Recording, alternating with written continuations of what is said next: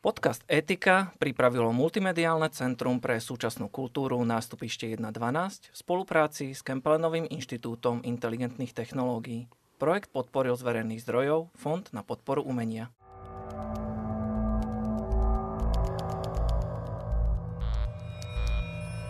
Digitálne a informačné technológie nám zlepšujú a zjednodušujú život. Ale vyvolávajú aj nové spoločenské otázky a výzvy – Pýtame sa, čo z toho, čo je technicky možné, je aj dobré. Stáva sa nám totiž, že nejakú technológiu najskôr vypustíme von a až potom objavujeme jej dopady na ľudí a spoločnosť. Ale to môže byť už príliš neskoro. Počúvate podcast o spoločenských a etických otázkach digitálnych technológií. V podcaste Etika sme si dali za úlohu otvoriť témy spoločenských dopadov digitálnych technológií. Počas uplynulých dvoch sezón sme sa spoločne s našimi hostiami pýtali, kde vidia hranice toho, kam by sme ešte pri vývoji a nasadzovaní nových technológií a predovšetkým tých inteligentných mali zájsť. Prípadne kde vidia prekročenie tejto červenej čiary a prečo ho považujú za nesprávne. Snažili sme sa s nimi viesť otvorný dialog a umožniť im pretaviť svoje názory a postoje k témam etiky v digitálnom priestore. V dnešnom diele sa však karta trocha obráti. Tento raz dostanú priestor naši moderátori, aby nám povedali, čo priniesol tento podcast im, prípadne ktoré témy, o ktorých sme tu už hovorili, v nich najviac zarezonovali. A ako podcast Etika posunul ich premýšľanie nad tým, čo je správne a čo je dobré s ohľadom na vývoj digitálnych a inteligentných technológií? Prípadne ostalo niečo nedopovedané, čo treba na záver podcastu Etika zdôrazniť? Ako sa zmenilo ich vnímanie etiky vo vzťahu k umelej inteligencii a iným moderným technológiám? Moje meno je Juraj Podroužek a spolu s Tomášom Gálom a Mírom Pikusom sa v tomto vianočnom špeciále budeme baviť o tom, čo nám Etika Podcast dal, čo sme mi dali jemu a o všetkých tých veciach, ktoré ste ešte chceli vedieť, ale hambili ste sa opýtať. No tak ahojte páni. Ahoj. Ahoj. Na úvod musím povedať, že mi bol naozaj veľkou cťou podielať sa s vami na príprave tohto podcastu a že som aj veľmi rád, že vás tu mám takto v štúdiu pokope a teda nielen Tomáša, ktorý tu bol počas druhej série, ale aj Miro teba, s ktorým sme vlastne dali dokopy celú tú myšlienku aj na Etika skupinu a Etika podcast a vlastne tento podcast mi o tom pomohol, túto tému pred dvoma rokmi vlastne odštartovať tak, tak náplno. No, super, veď ja som rád, že sme sa aj na tom ako spoznali. No. A že predtým, ako sme sa do toho pustili, tak nebolo také isté jadro vytvorené tu na Slovensku ľudí, ktorí by sa združili k tej celej téme a tým podcastom alebo ešte tými stretnutiami, čo sme mávali ešte, keď, keď nebola pandémia, tak sme dali dokopy nejaké hlavy a nejakých ľudí, takú základnú komunitu možno. To pomohlo spolu vytvoriť, verím. Mne osobne napríklad dal ten podcast strašne veľa. Lebo ja sa tu snažím celkom tej téme pristupovať aj s pokorou, aj s vedomím, že tu hovoríme s ľuďmi, ktorí sú vo svojich domenách expertami. Takže sa vlastne chcem aj opýtať vás na úvod, že ako moderátorov, ako spolutvorcov, že čo vám takýto Etika podcast priniesol a prípadne aj konkrétne, že či tu boli nejaké témy, ktoré vás inšpirovali a posunuli niekam ďalej. Ako vy hodnotíte teda tieto dva roky s etikou, vy dvaja? Tomáš, ideš, ja si ešte premyslím. OK, a ja, ja som v prvom rade rád, že tento, tento formát vôbec existuje. Lebo tak, keď sa to pozrie tak širšie, tak týmto spôsobom máme možnosť nejak demonstrovať, že že v tom IT sektore sa nejak premýšľa nad tým, že čo je naozaj dobré a vhodné pre toho používateľa a aby som zdôraznil, že možno aj oveľa viac ako v iných rezortoch, kde sme s tým konfrontovaní. Akože, že Bratislava možno bude veľmi vyspelé IT mesto, aj keď bude mať rozbité chodníky, tak je, je to o tom, že tu na, na tejto strane sa akože, že premýšľa o tom pohodlí používateľov a na, na tom nejaké usability a, a všetkých tých, týchto dôležitých veciach. No a potom samozrejme ten moment, že, že som samozrejme nesmierne pockený, že, že sme akože prijali do tohto a že mohol som tu trošku pomôcť. Že, že som sa tu vyskytol a niečo málo som mohol pridať ruku k dielu. Hm. No, mne sa páči to, že tým, že sme sa museli pripravovať na tie podcasty, tak sme si názor maždili kopec literatúry. A ako dostali sme sa relatívne do obrazu v tom, čo sa vo svete hovorí a píše o tomto celom.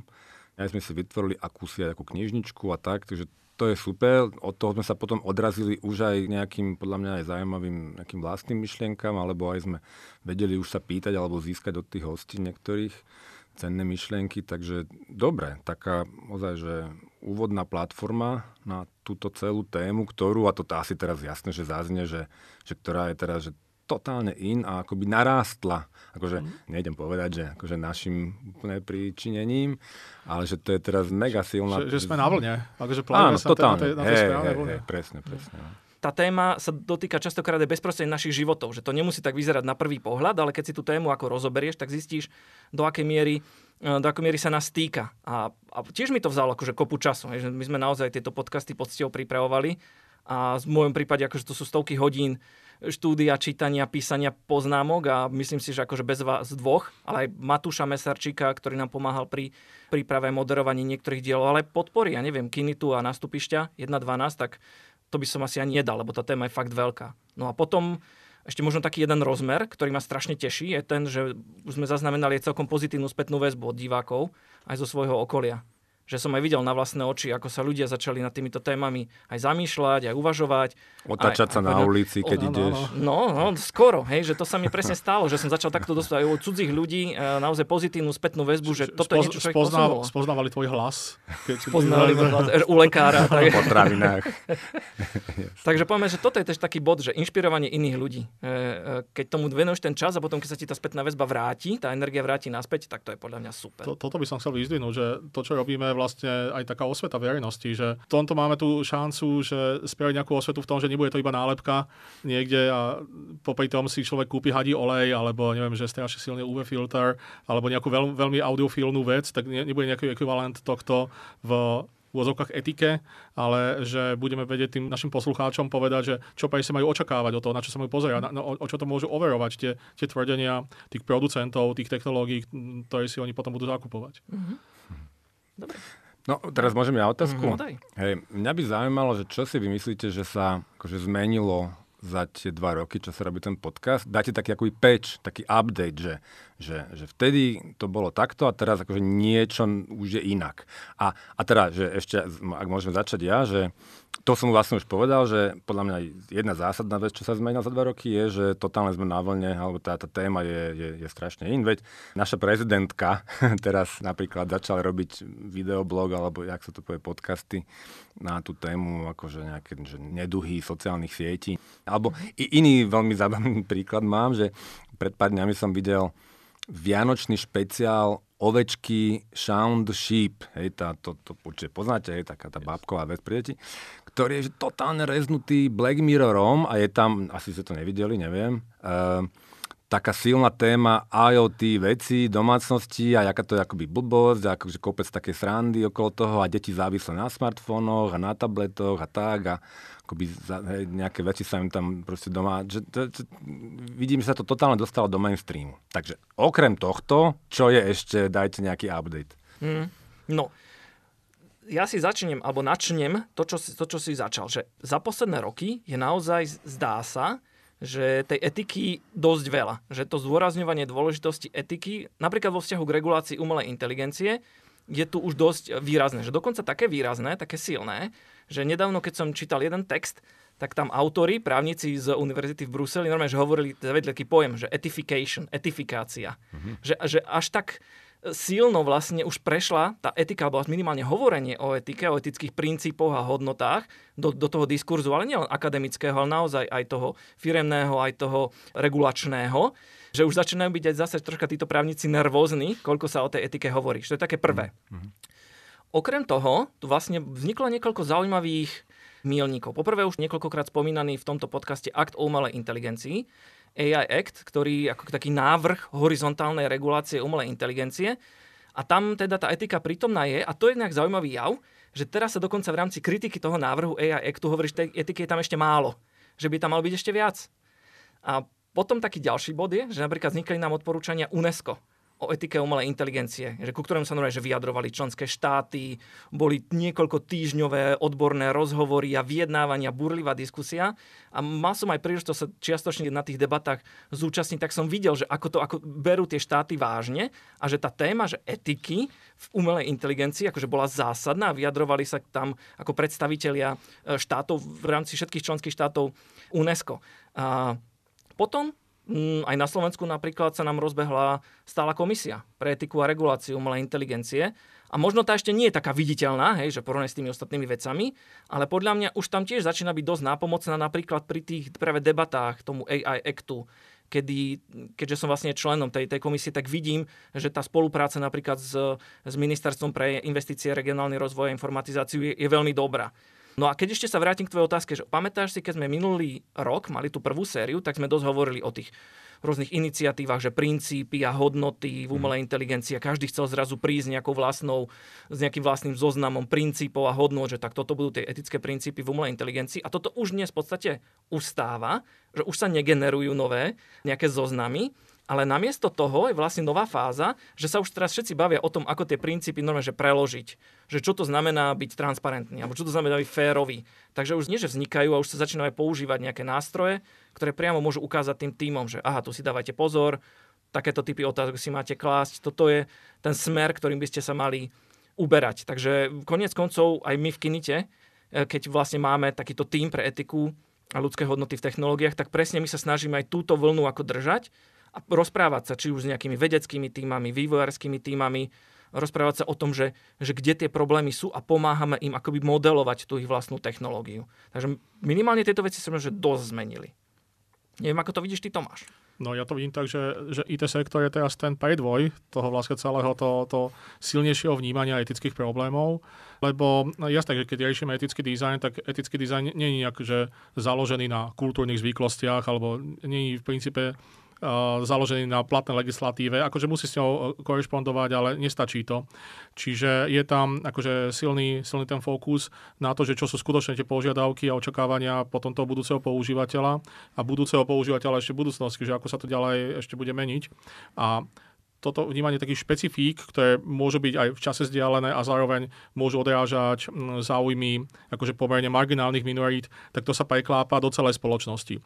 Dnes by sme to možno mohli vidieť ako nejakú nevýhodu, že keď sa príjmu nejaké opatrenia, napríklad tie epidemiologické, a, tak sa teraz akože strašne dlho v úvodzovkách handrokuje o tom, že akú každú drobnú skupinu tam ešte treba zahrnúť, aby dokázala fungovať s tým, aj keď je ako veľmi marginalizovaná. Ale myslím, že toto je v konečnom dôsledku to bude dobré, lebo naučí nás to uvažovať nad naozaj, že marginálnymi prípadmi, ale pre tých ľudí je to naozaj veľmi dôležité, aby na nich nebolo zabudnuté. Čiže to, toto, toto vidím, že za tie posledné dva roky ako začalo silno akcentovať. My sme v tomto podcaste vystupovali v roli moderátorov, že tí, ktorí svojimi otázkami tak podnietili tú diskusiu, snažili sa usmerňovať tým kľúčovým a podstatným témam, ale ako to teraz vnímate po tých 15 dieloch? Že ktoré z tých tém, ktoré sme tu s hostiami preberali, vo vás možno zarezonovali najviac a ktoré by si možno naopak ešte zaslúžili väčší priestor? Možno sme ich tu štúdiu ani poriadne neotvorili, že tu ani nezazneli. No zvažovali sme e, napríklad zaradenie témy dopadu umelej inteligencie na trh práce. To je veľká téma, ktorú sme nejako Skoro, skoro, sa, skoro sa to podarilo pokryť, ale na, na, napokon čas vlastne nám to neumožnil. Ale určite okrem tejto témy to aj budú aj ďalšie, o ktorých sme teda nehovorili a, a, a vy ich považujete za dôležité. Tak ktoré by to boli za vás? Hm. Tak ja, ja ak môžem povedať, e, možno tým, že mám také slabšie akademické pozadie ako vy, alebo teda viacej času som oveľa strávil v IT firmách, než na univerzitách. Tak e, ten etický dizajn to bolo pre mňa také najzaujímavejšie, že som to bral ako také ako praktické príručky toho, ako postupovať v tých IT firmách, aby IT slúžilo a nejako neublížilo. Hm. Takže toto mňa veľmi bavilo. No a čo mi chýbalo, a áno, aj tá debata o dosahu aj na trh práce. A napríklad IT bezpečnosť, podľa mňa sme tak slabo pokryli, hm. lebo to je taký akýsi zádrhel na tej úspešnej ceste informatiky do budúcnosti. To je také nevyriešená vec, ktorú si, ja neviem, akoby, že nechceme, či odmietame uvedomiť, že je to pozadu, tak e, do tohto sa viacej zahryznúť. A pri, pričom tu aj máme dobrých ľudí na tú tému na Slovensku, že možno, že sa s nimi nejako aj prepojiť. Na mojej strane to bolo úplne že iný, iný typ témy, je to ten práve ten transhumanizmus, čo bolo vlastne nejaká cesta, ako sa vôbec dostal k týmto otázkam. A zhruba je to o tom, že čo stane s ľudstvom budúcnosti, lebo však už dnes máme technológie, e, ktoré nám umožňujú zásadným spôsobom modifikovať nás, náš genofond, a meniť nás. A aké to bude mať dôsledky, čo, čo sa potom stane. Lebo na jednej strane, áno, môže, môže prispôsobovať ľudí, aby, dajme tomu, prežili v na planéte, ktorá bude zmenená klimatickou zmenou, alebo budeme sa snažiť, neviem, obsadzovať nejaké že ďalšie svety, nové planéty a, a tak ďalej. A na druhej strane, že možno budeme chcieť ísť nejakou skôr cestou, že skôr zníženého konzumu. Čiže, čiže tam, tam sa uvidí, že čo vlastne to ľudstvo bude a táto téma je pre mňa fascinujúca. Hmm. Juraj, tebe čo chýbalo? No, ja určite s tom, súhlasím s Tomášom, že tie témy celospoločenských dopadov, napríklad dopadov na životné prostredie, ale aj napríklad, že redistribúcia benefitov z nových technológií práve medzi rôzne skupiny alebo rôzne krajiny uh, z nových technológií, tak to by si zaslúžil väčší priestor.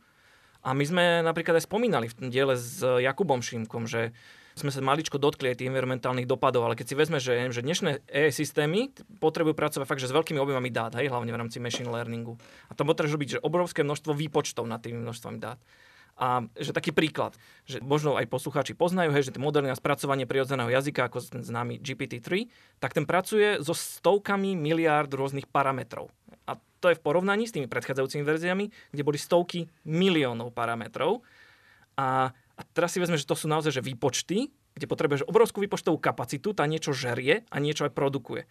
A sú vlastne nejaké štúdie, ktoré ukazujú, že príklad, že na trénovanie jedného takéhoto komplexného modelu vyprodukuje toľko CO2 ako 60 ľudí za celý život. Že na trénovanie, to je nič, lebo to je iba na trénovanie, to je špička ľadovca. Hej? A pri používaní toho systému tam produkuješ o mnoho viac eh, toho, napríklad toho CO2.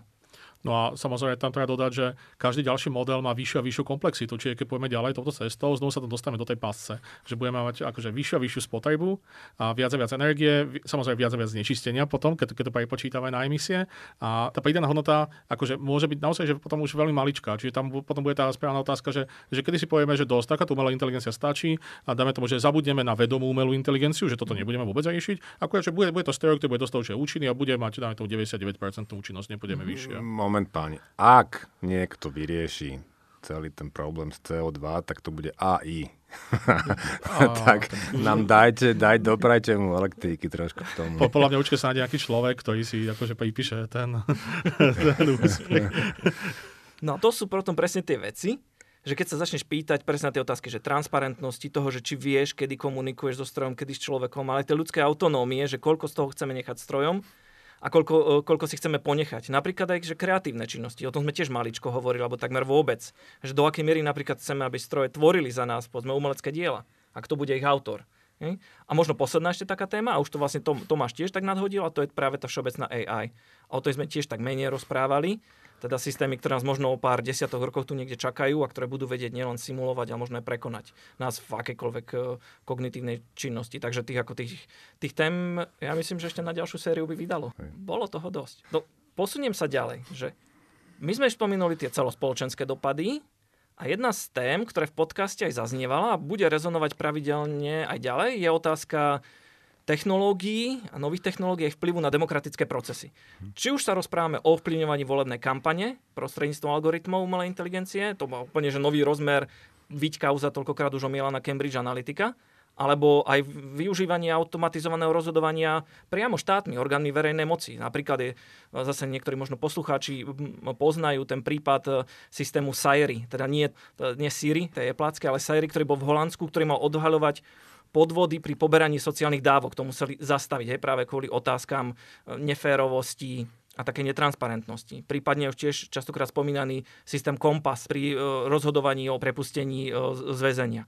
No a čo si myslíte, že Nemali by sme sa teda viac rozprávať aj o využívaní nových technológií štátom, respektíve aj jeho schopnosti na ne reagovať? Lebo ty si už spomenul tú security. Hej? No, no nie, nie, nie len to, ale akože, jak si, jak si vravel, že už vzniká no, dokonca nový pojem, že kybernetická diplomácia. Uh-huh. A to je vlastne o tom, ako, ako štáty, dáme tomu firmy, ktoré sú v nich registrované a iné subjekty, ktoré sú v nich registrované, môžu, mali by mať alebo dokážu mať vplyv na iné štátne útvary. Akože tieto veci sa naozaj zlievajú a akože treba to riešiť. Nie, nie je to iba otázka, že šírenia dezinformácií, je, je to otázka skôr tej diplomácie. Uh-huh. No ja si myslím, že bez preháňania, že, že toto je najzásadnejšia otázka tohto storočia.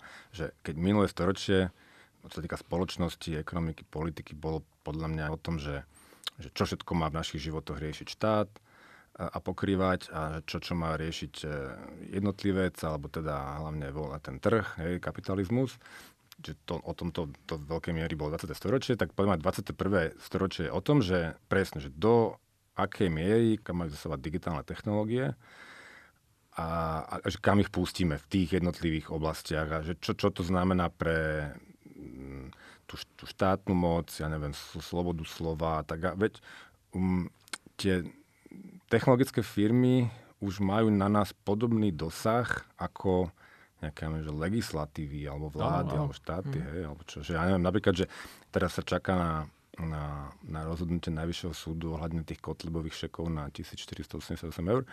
A je dôležité, ako Najvyšší súd rozhodne, ale nie je náhodou ešte dôležitejšie, ako Facebook mu dovolí komunikovať a či, hej, v budúcnosti, že je. No je. A teraz ja vôbec nehovorím, že to je dobré, že, že, to, že Facebook má ešte dôležitejšie rozhodnutie na naše životy, než najvyšší súd, ale akože to už je realita dnes. No mne to pripomína tú knihu od, od Rada Cholevu. Mm. A vy poznáte mm. Rada, poznáte tú knihu Virtus a on tam to, že celkom pekne opísal presne tú situáciu, že jedna zo strán má k dispozícii, okrem toho, že má veľmi detailné informácie, ale vytvorí si veľmi detailné profily voličov a, a perfektne zacieli kampaň, aby ovládla a vyhrala voľby. A teraz presne to je tá otázka, že že tu sa vlastne ako vytvára situácia, kedy rozhodnutia o spravovaní tých verejných vecí sa už nebudú robiť na úradoch, ale normálne, že v kancelárii, hm. na mítingu prevádzkovateľa online platformy alebo nejakej súkromnej, súkromnej spoločnosti. Ja sa zamýšľam nad jednou vecou a to je v súvislosti práve s tými online platformami, ale vo všeobecnosti možno, že odporúčacími systémami, rekomendermi a personalizovaným obsahom. Lebo Hej, že ty, ty máme všade, hej, že nielen na sociálnych sieťach, že Netflix vyberie podľa profilu filmy, ktoré máš pozerať, do mailu ti chodí personalizovaný leták, aby si vedel, čo si máš kúpiť, operátor ti ponúkne personalizovanú ponuku na paušal, na káblovku a tak ďalej. A teraz sa dosť debatuje o tom, že čo s takouto personalizáciou... Či ju, doko, či ju dokonca vôbec nezrušiť. Či ju nezakázať. Nez, nezakázať, hej? Ne, tak teraz, že ja, ja môžem byť ten, ktorý tu, ako ten hlas toho, neviem, tých, toho firemného segmentu, alebo čo personalizované služby sú dobré a veľmi užitočné. Ľudia chcú personalizované služby, šité na mieru, hej. A, že to je, ako je, že ja nechcem pozerať reklamy na internete na práce prášky. Ja chcem pozerať presne na tie svoje koničky, ktoré mám a tak, hej, že Takže personalizované veci sú dobré. No v tomto s tebou ja súhlasím, že personalizácia tie odporúčania oni nie sú zlé. Problém je vtedy, že keď majú, ako keby sú optimalizované napríklad, že na jeden, jeden jediný cieľ, napríklad, že na zisk, alebo na upútanie pozornosti, to sú tie systémy, tie attention economy mod, modely. Že to, to už je problém, že keď všetko možné urobí ten systém, aj ti dá dezinformáciu, aj ti dá ja neviem, nejaký nenávisný obsah, aj v tebe vyvoláva ako keby e, nejakú akože nenávisť, čokoľvek, len aby ťa tam udržal, tak vtedy máme s personalizáciou problém. Ale sama o sebe je, naopak, akože v tom, ako pre preplnenom svete s informáciami je už dnes nevyhnutná. A dokonca nie pri takýchto konzumných produktoch, ale práve pri tom politickom marketingu, keďže to je to oveľa väčší problém, lebo udržiať pozornosť tým, že niekoho masujeme nejakou politickou agendou, tak môže byť potom veľmi nebezpečné. Lebo to je vlastne, vieš, že to je, to je tiež produkt. Hmm. Potom. A dobre, že si to načal, lebo práve s touto témou a práve sa, e, sa dosť operuje pri, práve pri tom Digital Services Act, pri tom akte o, o digitálnych službách. A jedna z tých takých veľkých tém, čo sa tam rieši, je transparentnosť tých systémov. Že by si mal aspoň poprvé hrubých rysoch aspoň vedieť, prečo práve dostaneš ten príspevok na Facebooku, alebo prečo ti povedzme Netflix, je to otočím, hej, že mimo DS že odporúči ten daný film, že aspoň aby si vedel, že toto boli tie rozhodujúce veci, prečo ti ja dávam práve túto mhm. reklamu napríklad. Hej? A e, v tomto kontexte, my sme to aj hovorili minulý rok a niekoľkokrát sme to tu už spomínali, sa veľa hovorí o strate súkromia, že teda nás práve pri tom profilovaní a do veľkej miery tam vstupujú vlastne tieto systémy do, do nejakého nášho priestoru, osobného priestoru, či už z pohľadu naozaj toho priestoru alebo z tej o, o priestoru informácií. A keď to napríklad poviem za seba, že ja som na svoje súkromie dosť citlivý, ale na druhú stranu mám pocit, že v tej debate sa tu zamieňajú aj dva pojmy. A že to je, že narušenie súkromia, to znamená, že keď povedzme, bez tvojho dovolenia niekto použije tvoje dáta, hej, ale môžeme hovoriť o vzdaní sa súkromia. A to môže byť úplne, že cieľená vec, že príklad, že mimo, mimo IT. Že ideme príklad k lekárovi a cieľene nechám čas svojho súkromia odhalenú, aby som tým niečo získal, že aby mi napríklad mm. stanovil diagnózu, alebo aby mi, keď to prenesiem už teraz do toho digitálneho sveta, aby mi ten, tá filmová služba vybrala ten správny film. A ja vedome sa vzdám časti svojho súkromia, napríklad to, že sa pozerá na moje predchádzajúce filmy a na základe toho mi odporúči ten ďalší. Ale na druhú stranu si myslím, že by malo platiť, že by presne ten systém mal byť transparentné v tom, že si budem vedomý, ktorých dát som sa zbavil a v akom kontexte, primeranom. Takže aj tomu lekárovi by som zazlieval, že keď potom pôjde večer na pivo a povie to kamošom, že mám nejaký zdravotný problém, tak aj pri tom Netflixe by ma si naštvalo pri Facebooku, že sa hrá na niekoho môjho terapeuta, keď som ho od neho vôbec ani nechcel také niečo. A znovu potom pôjde tam nielen o tie dáta, lebo však to žijeme teraz pri tých kukinách. Človek dostane pomaly na, na celú jednu, ale možno aj dve obrazovky výpis, kde všade tie kukiny ešte budú použité. Ale tak a čo mi to povie? No nič mi to nepovie. Mm-hmm. A, čiže tam by bolo treba to riešiť tak, aby ten, ten konzument dostal k dispozícii akože nejaký zoznam konsekvencií toho, že, že keď to tá firma posunie tomuto subjektu, tomu jednému, druhému, druhému v rámci nejakej v rámci nejakej konsolidácie dát, že čo to bude znamenať pre neho, že ako to ďalej bude použité. Nie, nie, nie iba výpis, že web názov sa to zmocní. Mm. Ono to ani možno, že nie je zlé, že nie sme tak upetí na súkromie. A poviem taký príklad, že to prenesiem akože z tých svet, sveta počítačov kam si domov, že ja tiež by som akože mohol si zadebniť dom, mať vysoký plot, zaťahnuť rolety a so susedmi sa baviť iba o takých všeobecných témach, aby nič o mne súkromne neodhalili. Ale ja takže úplne presný opak robíme, že ľudia sa až divia, že máme také veľké okna, vôbec tam nemáme záclony a tak, takže v noci nám vidieť.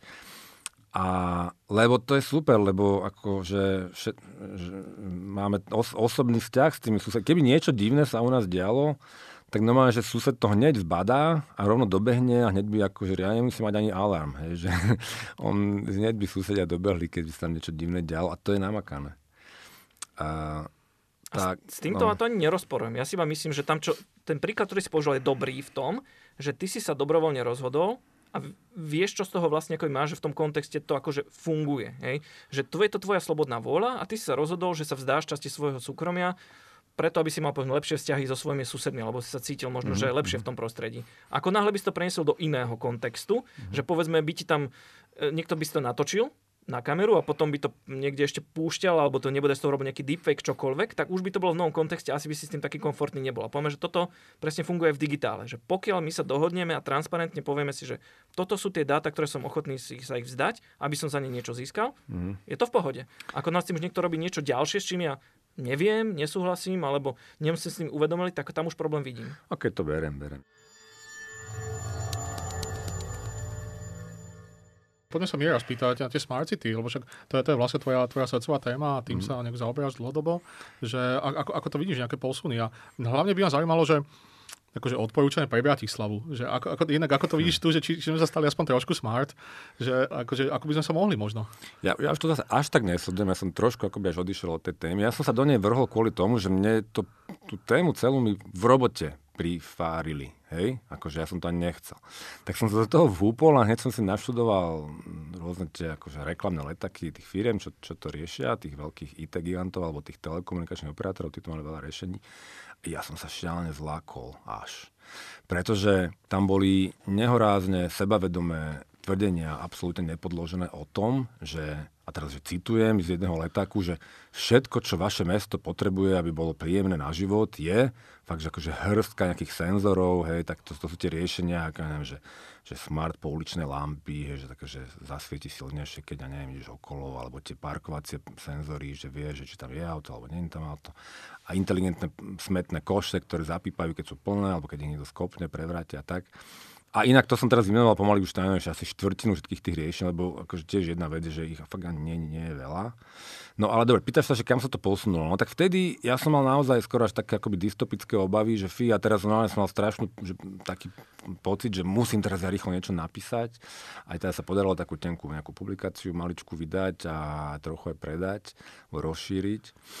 A, no, a či, či, pýtaš sa, že kam sa to posunulo. Podľa mňa tie obavy sa nematerializovali, že vďaka tomu aj, že do, to, do, do tej debaty spoločenskej sa dostali tieto témy, teda vravím, že možno až príliš, tak sa nematerializovali tie obavy z toho, ako nás bude, ja neviem, akože mesto sledovať cez nejaké senzory alebo tak. Zároveň, čo je veľmi dobré, je, že opadol trošku taký komerčný záujem aj o IoT veci v domácnosti, čo to súvisí, lebo to sú ako keby také podobné veci, hej, čiže nejaké smart lampy doma, smart, neviem čo, termostaty a podobne. Že teda ľudia podľa mňa, lebo však to je problém digitálnych technológií, že veľmi e, nekriticky také nadšenie k tomu prístupujeme, takže v tej prvej vlne ľudia pokupovali takéto vecičky a dosť to opadlo ten trh, hej, akože pochopilo sa, že to je vlastne nie až také užitočné, ľudia to povypínali a tak, a čo aj poznám, poznám produktového manažera, manažera jednej také veľkej firmy, asi najväčšie, čo to tu rieši. A ten si nedávno stával doma, skoro nič nepoužil, čo to príde také ako také symbolické. A rovnako v tom meste tie riešenia, ktoré vidím, napríklad inteligentné semafóry v Bratislave nejak zo pár príbudlo, také, že MHD má preferenciu a tak, hej, akože to sú dobré veci, ale myslím si, že, že teda je našťastie presvedčenie o tom, že digitálne technológie môžu trošku napomôcť, aby sme mali čistejšie, krajšie,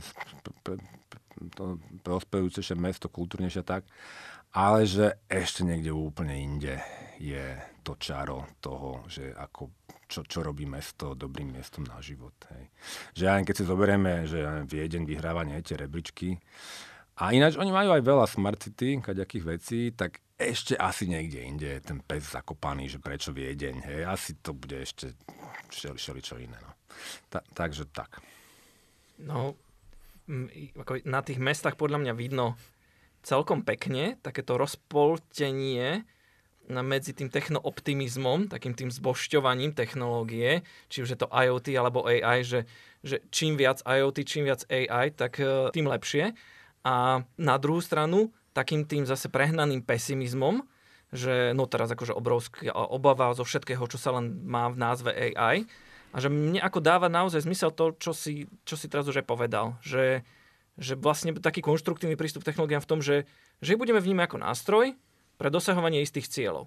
A že si zoberiem ten nástroj a teraz poviem si, že či tá hodnota pre spoločnosť je dostatočná, či prináša tú hodnotu prípadne aké, aké negatíva z toho plínu. Viem to pomenovať ešte predtým, ako to nasadím, že je to akým spôsobom tiež transparentné alebo, alebo, alebo také mm, viac, viac otvorené uvedomenie si aj tých plusov, aj tých minusov a na základe práve tej hodnoty, ktorá niekedy môže byť aj že netechnického charakteru. A to sme hovorili ešte minulú sériu práve v tom dieli o Smart City, že niekedy tie riešenia hmm. môžu byť že netechnologickej povahy a ukážu sa byť ako lepšími re- riešeniami. Hmm. Že tá technológia nie je samospasiteľná, nie je dobrá sama o sebe. No, tu, tu je rozdiel veľký medzi tým, ako firmy, banky a proste komerčná sféra pristupuje k nákupom IT. Teraz je tam veľmi silná téma tzv. IT governance čo je vlastne dohľad nad tým, aby nám tá informatika prinášala, prinášala úžitok, aby riešila mm, problémy tej spoločnosti alebo teda robila tie produkty a služby lepšími. To je to jadro a to je tá najväčšia vec, čo chýba štátnemu IT alebo aj tomu na tých magistrátoch. To zamyslenie sa nad tým, že, že aby nám to dávalo hodnotu. No, mm. to, že keď nám jedno veto povedať napríklad problém štátneho IT na Slovensku, tak toto že chýbajúci tento IT governance. No, IT pa IT robené tak, častokrát. Tak, áno, mm-hmm. áno. A niektoré, že módne prvky vnášané len preto, že je to, je to v móde, nie je tam hey, nejaká hey, hey. ani udržateľnosť. Najlepšie to ukazujú tie usability, nie? Že také tie grafy, že zo Slovensko SK, že na nejakú konkrétnu stránku tam aj neviem čo, 20 ľudí si kliklo. Mm. Keď sme tu riešili hlavne TVR a etický design, akože na, naozaj, že ako, ako praktik a podstate trénuješ už celé týmy vývojárov, aby sa týmto zaoberali, tak je tam tá otázka, čo ma napadá, že či by nebolo zaujímavé prejsť od etického dizajnu k tomu etickému dizajnerovi, lebo a sú profesie, a typicky si predstavím ako lekára, kde keď človek vstupuje do tejto, do tejto profesie, tak skladá istý slúb, že nespraví nikomu žiadnu nejakú zlovôľu alebo neublíži nikomu. Že či nejakú, nejakú podobnú, nejakú vnútornú v úvodzovkách prísahu či nebolo akože vhodné zaviesť aj do toho cechu mm, IT architektov? No, tak akože máme také pokusy. Ako napríklad je ACM, Code of Ethics and Professional Conduct, to je etický kódex eh, Association for Computing Machinery, čo je asi tá najväčšia organizácia takéhoto druhu, neviem, viac ako 100 tisíc členov, hej. A inak, eh, keď hovorím o tých kódexoch, tak eh, tento kódex, tento ACM kódex, ten je z 2018 a má okolo 15 strán a to je určite, že viac, je to podstatne bohatšie ako, ako tá Hipokratová prísaha, čo spomínaš. čo potrebujeme podľa mňa urobiť tu, sú minimálne dve veci. Že poprvé je zadefinovať si red lines, akoby také tie červené čiary, za ktoré sa nechodí, k tomu sa dúfam, že ešte dostaneme. A za druhé ukázať, že práve nejaké také uvažovanie nad etikou, nejaká morálna argumentácia, že to bude úplne že normálna súčasť vývoja nasadzovania informačných technológií. A že minimálne v tejto druhej časti sme sa tu veľa, veľa rozprávali. A potom, že tretia, a to je výchova, lebo keď sme tu už spomínali tých lekárov, tak keď si vezmeme ten príklad z medicíny, tak si všimneme, že ako sa bežne hovorí o, povedzme, o lekárskej etike a koľko sa toho hovorí o IT etike. A tá, povieme, že toto je ten bod, ktorom by sme si mali povedať, že aby sa už prestalo byť nejaká exotická téma, nejaká IT etika, ale že to bude nové, že súčasť študijných programov na technických fakultách, kde sa tá IT etika bude normálne učiť, ako sa učí lekárska etika na lekárskych fakultách.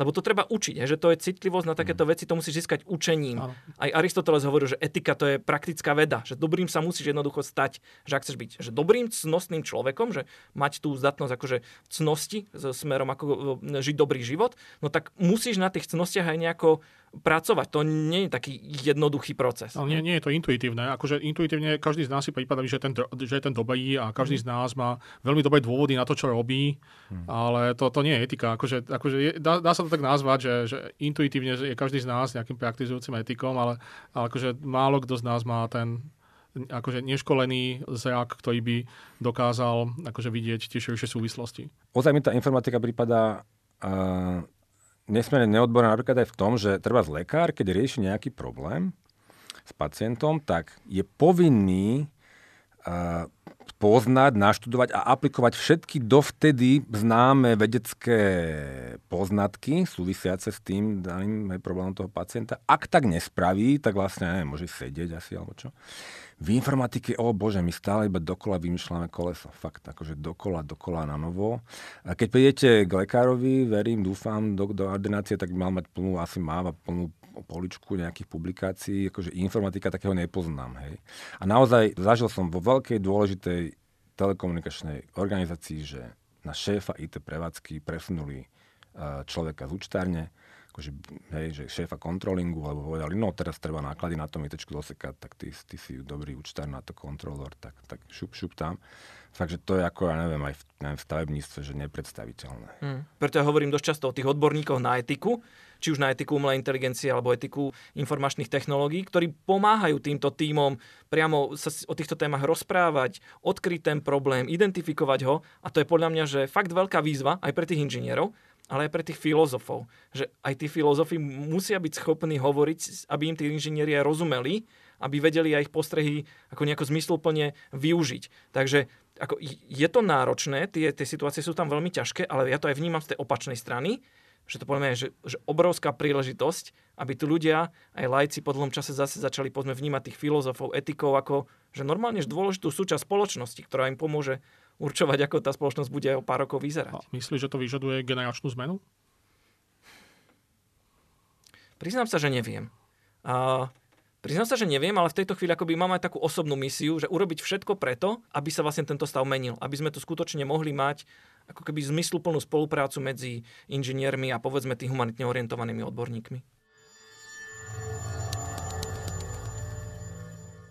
Niekoľkokrát sme tu v podcaste narazili na problém tzv. červených čiar. Teda to sú také oblasti, kde by sa už technologický vývoj napríklad nemal ďalej uberať, prípadne by mal byť veľmi prísne obmedzený. A v kontexte už s navrhovanými reguláciami pre umelú inteligenciu sa táto téma že dosť, dosť masívne preberá. Ako sa zmenil váš pohľad na, tieto červené čiary, možno aj pod vplyvom tých rozhovorov s našimi hostiami? U mňa sa napríklad dosť zmenil pohľad na použitie práve tej biometrie z takého veľmi skeptického, povedzme takom viac konštruktívnemu, že keď si myslím, že už musíme veľmi dôkladne rozlišovať napríklad medzi rôznymi spôsobmi použitia tej technológie v rôznych prostrediach, že ten povedzme, verejný priestor nie je rovnaký v prípade otvorenej ulice a v prípade, ja neviem, letiska alebo štadiónu alebo nejakého vstupu do firemných priestorov. Že ako to je u vás? Kde máte tieto červené čiary vy dnes a či sa nejako pohli za ten čas, čo moderujete? Tak určite zbranie, nie? Či o tom mm. sa nebudeme baviť, no veď jasné, že čokoľvek vojenské, keď tomu sa asi nedá zabrániť, lebo to, akože jedni to budú robiť, vyvíjať len kvôli tomu, že si myslia, že to tí druhí robia, aby ich nepredbehli, nie? Tak teraz sa budú Američania s Číňanmi naháňať, že kto spraví nejaký autonómnejší zabíjacký dron. Mm-hmm.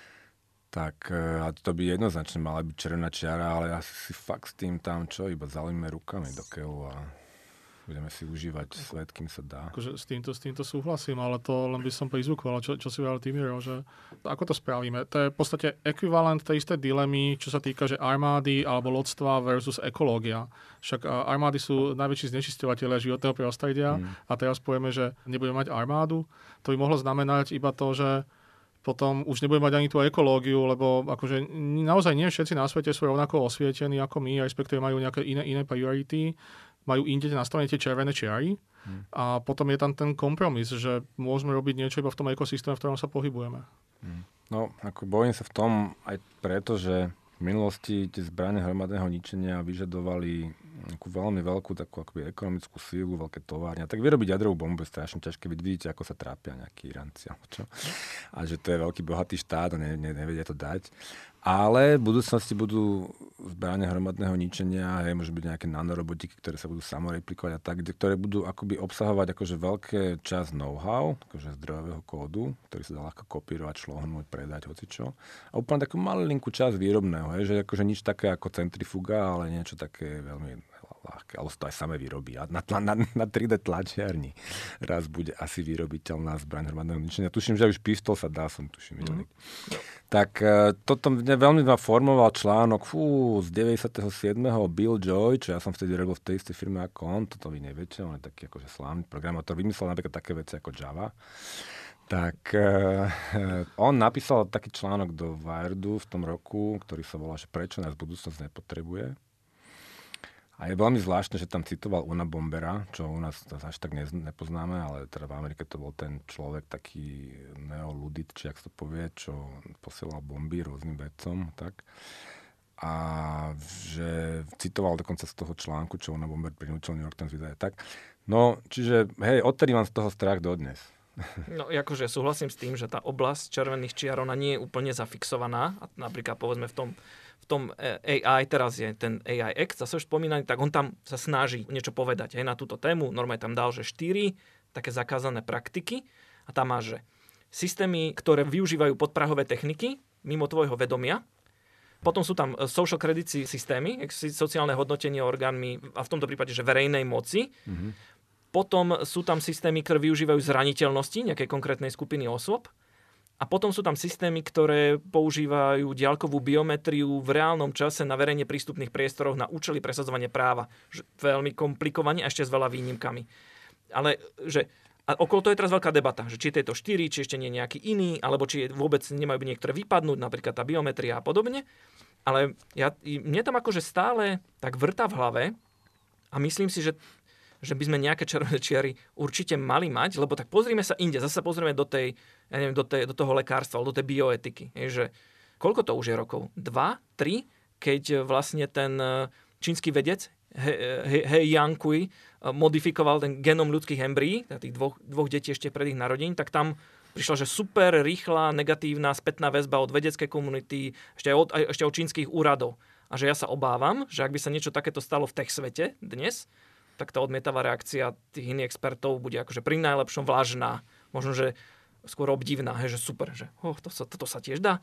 Takže ja si myslím, že je to ťažká téma, ale nemali by sme akoby ju vzdávať, že nemali by sme sa vzdať tej snahy si nejaké červené čiary vytýčiť. Jasné, tie zbraňové systémy je ako keby jeden taký veľký aj veľká téma, ktorá inak do tej regulácie aj ja sú z nej vyňaté, ale práve v súvislosti, keď na nimi uvažujem, tak uvažujem nad tým, že prečo by tam mali patriť. A to môže byť taký dobrý kľúč, keď budeme potom primeriavať aj ostatné technológie ostatné systémy, ostatné oblasti, či tam patria alebo tam nepatria za tú červenú čiaru. A mne sa zdá, že autonómny zbraňový systém tam patrí preto, lebo oni už vlastne akoby narušujú základné morálne hodnoty a princípy už vo svojom dizajne. Že už súčasťou toho dizajnu je, okrem samozrejme toho, že môžeš niekoho zabiť a zraniť, je, že sa to deje bez vedomia človeka. To znamená, že zásadným spôsobom obmedzená ľudská autonómia, schopnosť rozhodovať o živote iného alebo vlastnom živote a presúva sa na stroj. A to je pre mňa jeden z takých tých momentov, keď si poviem, že nedá sa to urobiť inak, lebo z povahy tej technológie je autonómna, má sama rozhodovať o cieli a zneškodniť ho, alebo ho minimálne zraniť, tak zo samotnej povahy tej technológie my sa zdáme tej autonómie a dáme ju stroju, aby rozhodol o ľudskom živote. A keď to preniesiem teraz na, na tú biometriu, tak preto sa tam to u mňa pohlo, lebo som si uvedomil, keď som ďalej študoval túto tému, ale keď som sa rozprával s tými vývojármi, eh, ktorí takéto eh, technológie vytvárajú, že my vo väčšine prípadov vieme s tými rizikami, ktoré vieme aj pomenovať, ktoré to sú. Napríklad, neviem, že problém uvedomenia toho, že vstupujem do priestoru, kde môžem monitorovaný, problém práve nejakého súkromia, problém, e, ja neviem, nejakého chilling efektu, že môžem byť ako mať zlý pocit z toho, že som všade sledovaný a vstupujem do nejakých priestorov, ktoré sú sledované, tak tým sa dá, že celkom dobre bojovať, alebo dá sa im dosť dobre predchádzať už tým dizajnom tej technológie a že možno na nejaké výnimky, možno práve na tie úplne otvorené priestranstva, ako sú ulica námestia, tak s tým vieš ako celkom dobre narábať.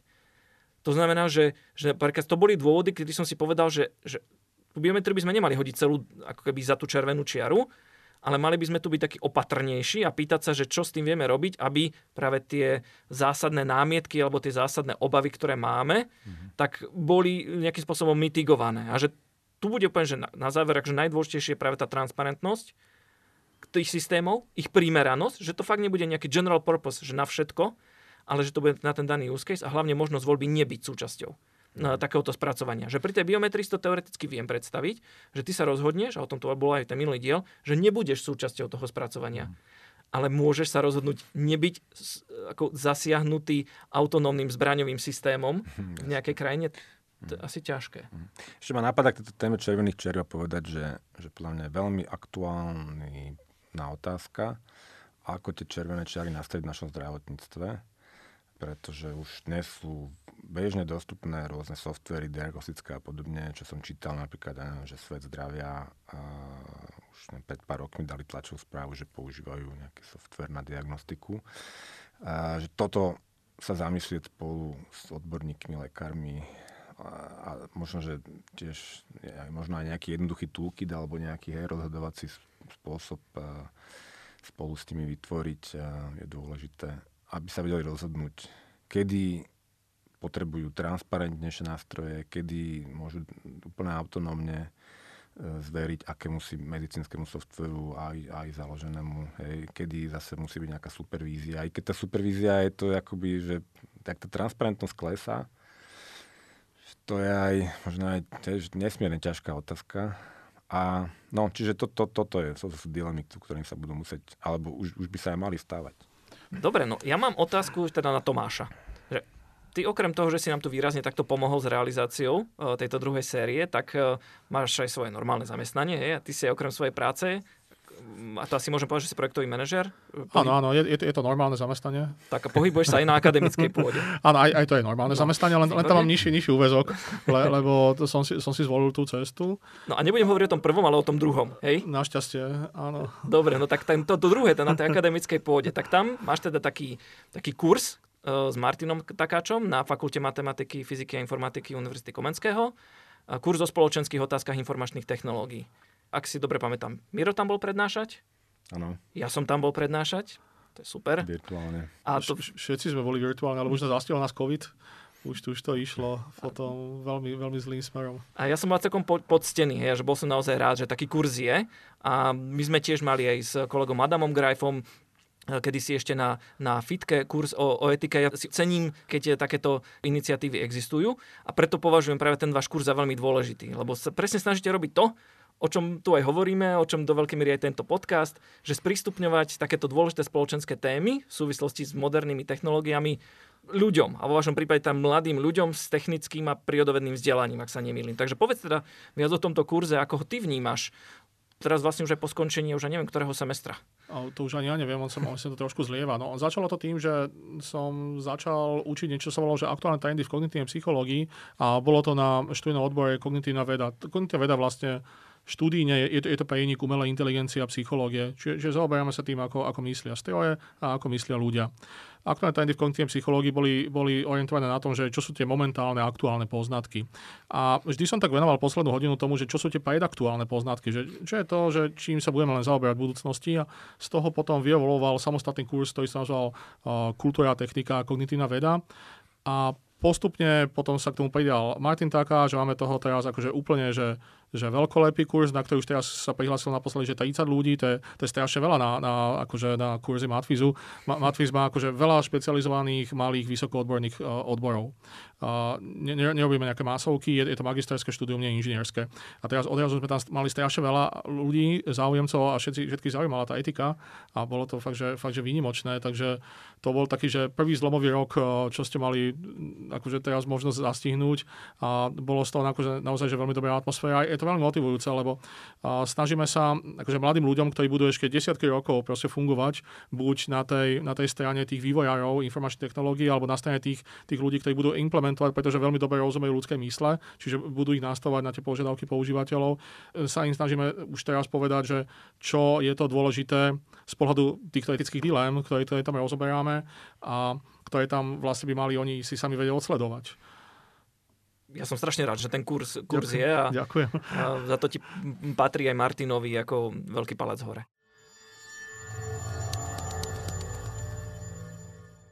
My sa zvykneme pýtať našich hostí tu v podcaste, že ako vnímajú úlohu etiky pri vývoji a nasadzovaní digitálnych technológií. No, aktuálne sme totiž aj pri regulácii umelej inteligencie, podľa mňa v stave, ktorý britský filozof James Moore pomenoval tzv. že vacuum politik, policy vacuums. A tu, to je taká situácia, že keď sa politiky pre tú reguláciu nejaké technológie ešte len tvoria a častokrát ani samotné tie kľúčové pojmy ktoré budeš potrebovať v diskurze, tak tie ešte ani nie sú zďaleka ustálené. Napríklad tu v umelej inteligencii vidíme, že ako sa teraz stále diskutuje o tom, čo je umelá inteligencia. Hej? Veľa sa diskutuje o pojmoch práve z transparentnosti, zodpovednosti. Teraz nás čaká veľká debata o zodpovednosti.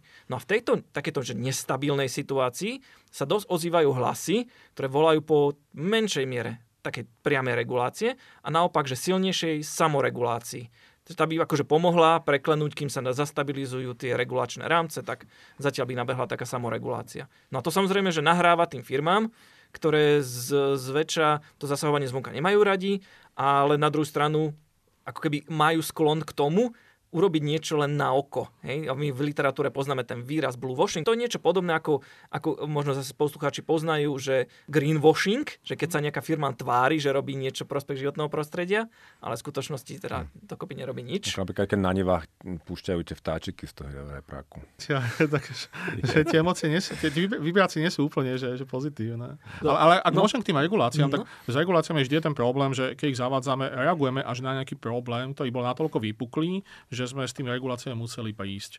Čiže niečo zlé sa už stalo.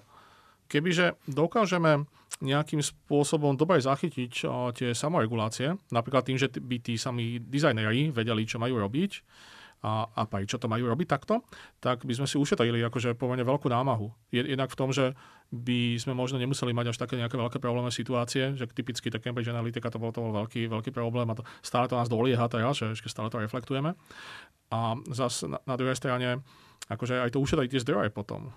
Mne sa zdá, že v tej dileme, že ako to teda nastaviť, že kto bude mať tú zodpovednosť pri usmerňovaní, či teda ten štát by to mal hlavne byť, alebo tie technologické spoločnosti, alebo ja neviem, že uvedomili používateľ sa sám bude rozhodovať o tom, že čo áno, čo nie, tak akože tam je jedna z takých dilem, na ktorú ma naviedol náš teda kolega, kamarát Matúš Mesarčík, ktorý tu dnes s nami mal byť, ale bohužiaľ nemohol prísť, tak ho aspoň takto na diálku zdravíme. A on mi teda hovoril o tzv. Collingridgeovej dileme, možno, že poznáte. Od Davida Collingridgea, on to ešte niekedy v 80 rokoch, začiatku 80 rokov, mal takú knihu, myslím, že v 80 roku, že Social Control of Technology, a on tam vlastne popisuje situáciu, ktorú inak už dôverne poznáme v technológii. Že na začiatku, keď niečo vyvíjaš, tak máš relatívne veľkú kontrolu nad tým, ako to bude vyzerať na konci. Hej. Dizajnuješ to. Ty sám si hovoríš, že ako ten produkt bude vyzerať, tá služba, tá technológia bude vyzerať.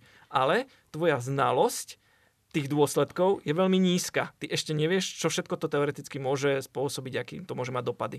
Na druhú stranu, keď sa posúvaš v čase, tak sa dostaneš do stavu, kedy už to tvoje vedomie o tých dôsledkoch je dosť vysoké. No napríklad, lebo už sa deje. Hej? Ale na druhú stranu, tá tvoja schopnosť už s tým niečo urobiť je veľmi nízka, lebo už sa to deje, už ako ne, nevieš sa vrátiť, vrátiť v čase.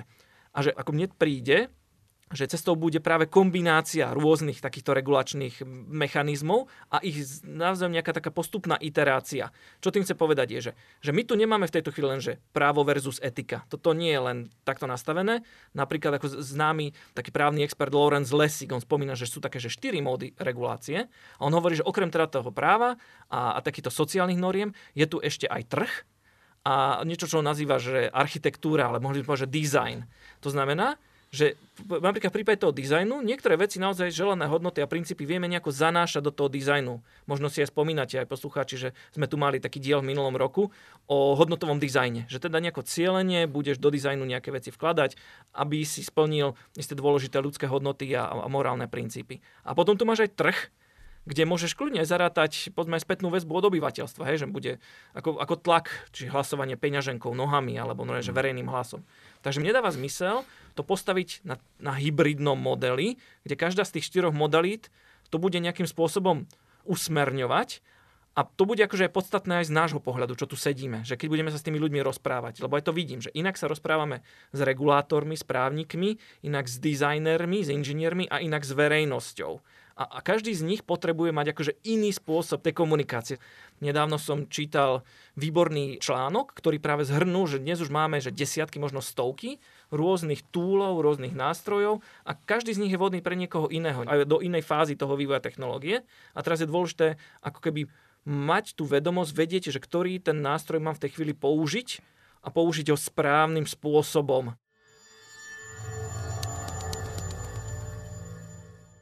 No a ako obvykle, aj tento diel zakončíme recenziou, a ktorú ale tento raz si nepripravil Tomáš, ale tak ako celú minulú prvú sériu si ju pripravil Míro.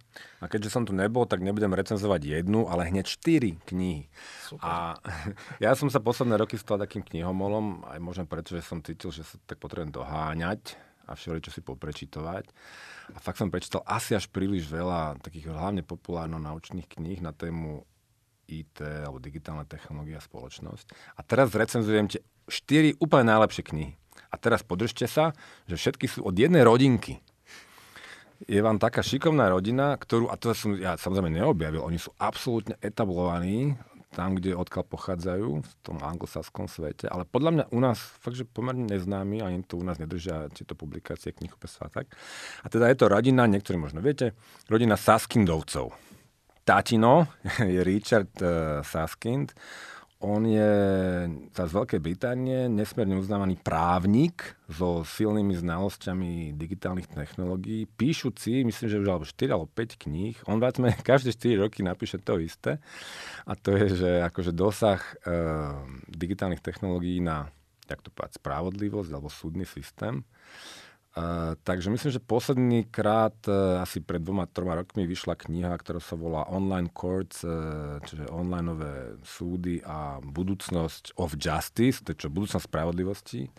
A on a tá, jeho dvaja synovia sú autory tých zvyšných kníh, Jamie a, a Daniel. Sú teda akože nesmierne uznávaní, študovaní, zároveň fungujú ako poradcovia vlády britskej, a myslím aj premiéra a tak. Čiže akože nesmierne fundovaní ľudia, ktorí ale teda napísali všetky tieto štyri knižky sú, sú, sú veľmi odborné, ale zároveň napísané veľmi takým akože prístupným jazykom. Veľmi sa dobre čítajú. Vtipné sú, predstavte si. Hej, lebo keď som čítal fakt, že desiatky kníh na tú tému IT spoločnosť, je tam nejaká, jedna skupina sú tak akože novinársky správené, alebo že novinári píšuci, hej, ja viem, také tiež, oh, škodlivosť sociálnych sietí a tak, na toto je teraz fakt, že sú desiatky kníh. Alebo potom sú knihy od takých, že že, že biznismeni, ktorí boli veľmi úspešní a niekde na sklonku kariéry teraz chcú ako, aj na, na, napísať a tak. A to sú tiež dobré veci a dobré úvahy, ale akože toto sú páni fundovaní akademici, ktorí sú zároveň, treba tento Richard uh, Saskin, naozaj, že máte myšlienky cítiť úplne vydebatované so sudcami. Hej? No a teda, OK, že veci, že o čom to je, tak on píše o teda digitálnych technológiách napríklad v súdnictve, nielen o tom, že ja neviem, sa používajú videokonferencie pri pojednávaniach a tak, ale napríklad, čo mi utkvelo myšlienka je hm, skôr takých aplikácií ako keby Microsoft Teams, alebo čak čo teraz všetci poznáme, že predstava, že pri hlavne tých, tých jak to povie, súkromných, e, neviem, že rodinné právo, alebo obchodné spory, alebo tak ani nie veľmi trestné asi, o tom on veľmi nepíše, e, ale skôr takýchto takých komerčných sporoch, že by to prebiehalo v online priestore aj tak, že by povedzme, tak keď četujete, že aj nejaké dôkazy by sa treba ako tam dali ako príloha hej, a teraz akože protistrana, a nie možno, že úplne v reálnom čase, ale akože po, po nejakom čase zase tam dajú hej, nejaký protiargument písomné alebo nejaké vety alebo nejakú prílohu a tak. Takže takáto vízia. Veľa píše o, a teraz sa vám to bude zdať, hej, že, ú, že sci-fi, že AI, rozhoduje na súde. Ale zase, keď si uvedomíme, a o tomto som ani veľmi nevedel, ako eBay už e, akože milióny sporov, komerčných, že keď si niečo kupujete, predávate na eBay, tak robí, robí vlastne umelá inteligencia, tie rozhodnutia týchto sporoch tak e, že vlastne dnes už veľa takýchto sporov je takto riešených, tak aj o, o tomto má úvahy. No. Ten Jamie, Jamie Saskind, jeho syn, iba teraz asi, čo iba rok a pol dozadu, ale stále veľmi aktuálnu knihu napísala Future Politics, kde to slovo politics ani ne, neznamená akože politika, politológia, ale skôr ako taká budúcnosť spoločnosti. Čiže a toto je, to je, toto je najsilnejšia kniha z tých štyroch. To je, že on sa pozrie na všetky tie akoby základné kamene našej spoločnosti, čiže sloboda, demokracia, súkromné vlastníctvo, spravodlivosť, áno, práca, neviem, ekonomika. A teraz tento základný stavebný kameň ako keby z tej perspektívy tých digitálnych technológií preskúma a veľmi silné prínosné úvahy prináša. Napríklad aj hovorí, ja len tak jednu myšlienku poviem, ktorá mi utkvela. Že sú tie nové technologické giganty ako keby až zákonodarné. Hej? Ja už som v priebehu podcastu hovoril o tom, že že ja ten, ten, o tom Kotlebovi, o tom jeho šeku bude rozhodať najvyšší súd versus Facebook. A to je dobrý príklad. Alebo iný, poviem, taký, to som si ja možno, že to už tak vysyntetizoval takú zábavnú myšlienku, že Slovensko má taký unikátny problém s parkovaním aut na chodníkoch a že ja sa teším, že Tesla možno predbehne našich zákonodárcov v jeho riešení v tom, že proste ako keby iba, že keď bude tá už autonómna Tesla, čo chvíľa, tak jednoducho odmietne zaparkovať na tom chodníku. Hej. Apple som teraz vstúpli akcie nedávno, že povedali, že v 2025 bude Apple Auto bez, bez volantu. Tak verím, že toto napríklad, že kým u nás nejak, niekde na dedine sa rozhoduje, že či toto je ako keby obytná zóna, mala by tam byť 30 alebo nebude, tak proste príde Apple Auto, uvidí dieťa a pôjde 30 a basta. Čiže bude ako keby také zákonodárne. No to sú tie dobré príklady, asi bude aj nejaké zlé príklady, no ale tak e, že to je ten Jamie Saskin. Ten Daniel Saskin, druhý syn, e, ten píše o dosahu na pracovný trh. Podľa mňa najlepšie knihy o, o dosahu AI alebo digitálnych technológií na pracovný trh. On najprv s otcom v 2015 dali knihu The Future of Professions. Odtiaľ jedna myšlienka, čo mi utkvela u nás veľmi rezonuje taký slávny graf OECD, ktorý hovorí o dosahu automatizácie na pracovný trh, že Slovensko tam je úplne že najhoršie, pretože u nás je strašne veľa tých výrobných podnikov a v tom automobilovom priemysle predovšetkým. A a to znamená, že a to, to sa premietlo do toho, že sa tak zovšeobecňuje, zľahčuje, alebo nie, zovšeobecňuje sa u nás, že, že ten dosah bude predovšetkým na tie že zamestnania, ktoré, na ktoré treba málo študovať, alebo jak sa povie, low skilled, akože práce. Hej. Nízko kvalifikované. Nízko, áno, to je to slovo. Hej. No a, a teda, že základná myšlienka, oni toto vyvracajú, hovoria, že haha, vôbec to tak nemusí byť, pretože práve ten dosah môže byť aj na, na povolania ako, neviem, astronóm, alebo radiológ, a, alebo neviem, geológ a podobne, alebo dátový analytik, alebo programátor, hej, ktorý môže byť nahradený alebo ktorého proste prácu v budúcnosti bude, bude vykonávať počítač. A obzvlášť, keď som ja potom aj po prečítaní týchto vecí, aj posledné roky sa tak dosť sa snažil baviť s ľuďmi z automotív na Slovensku, tak aj mi dosť tak poupravili ten obraz o tom, že u nás už veľa tých tých úkonov v automobilkách, ktoré dokážu robiť roboty, veď už aj robia. Hej. Veď ja som videl videá z Volkswagenu, kde v tých prvých fázach, keď sa neviem, zvára karosérie, tam človek ani nie je. A zase potom pri tých neskôrších fázach, keď sa tam vkladajú také mekšie veci, ako neviem, prístrojová palubná doska alebo sedadla, alebo tak, že to ani v tejto chvíli nejde nejako zautomatizovať. Takže nie je to asi úplne akoby také nejaké akutné, že ak sa hovorí. Takže to je tá kniha Daniela Saskinda. A teraz, dobre, možno stačí, keď o tomto poviem, veď prečítate si recenzie, hoci kde na New York Times, The Guardian, to sú veľmi akože čítané knihy. A ponúkam ich stále mám doma, nejak v papierovej podobe a už ich asi nebudem čítať, ale zároveň oni možno aj časom zostarnú, tak ich ponúkam komukoľvek sa mi prvý ozve, tak mu ich venujem.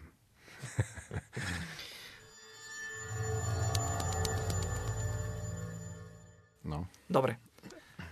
Tak ako poslednú otázku nášho podcastu by som vás, sa vás chcel teda opýtať.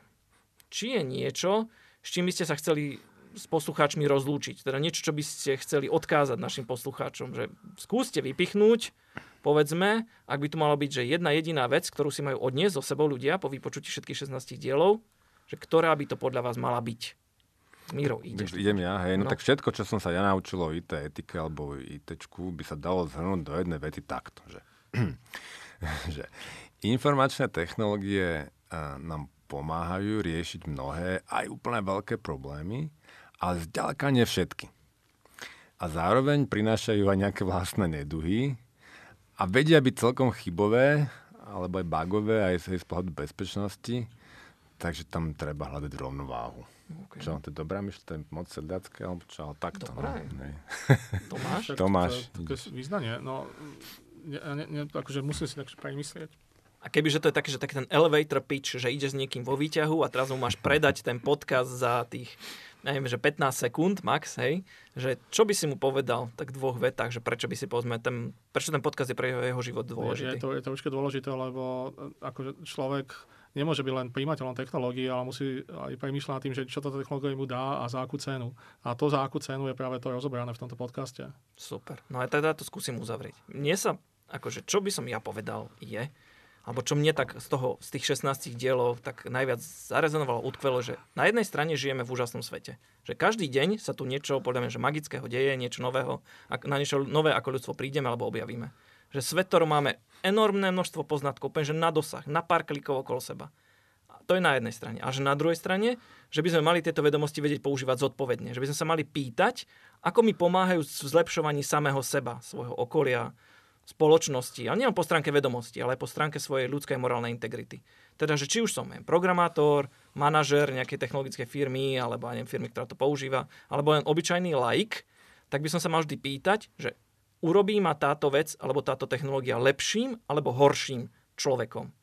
A s touto akože myšlienkou nejakým spôsobom pracovať a cieľene potom hľadať tie technológie, ktoré mi v tom pomáhajú. Teda v skratke, by som to zhrnul, a možno to je taký ten záverečný odkaz pre našich poslucháčov, že nebojte sa nových technológií, ale pristupujte k ním tak, aby z vás robili lepších ľudí pre vás a pre vaše okolie. Hm. Takže to je také moje, moje význanie na záver. No, Pekne. čo povedať teda na záver? Máme za sebou 16 dielov. Ja vám veľmi pekne ďakujem, že ste do toho išli. Že ste sa podujali na, ten, na, na, túto, na túto výpravu. A, a dúfam, že, že sme ľuďom priniesli zaujímavé témy a že nás počúvali radi. A ja dúfam, že aj keď podcast končí v tejto chvíli, takže sa niekedy v budúcnosti stretneme pri nejakých iných príležitostiach. Hm. Ďakujem veľmi pekne. Aj vám, Ďakujem. aj poslucháčom. No, ja Ďakujem. Do počutia. Do počutia.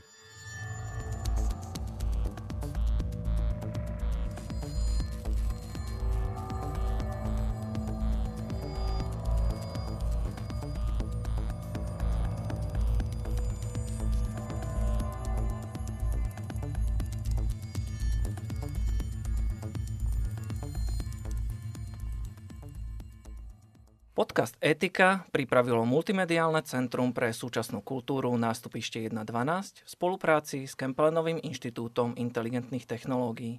Projekt podporil z verejných zdrojov Fond na podporu umenia.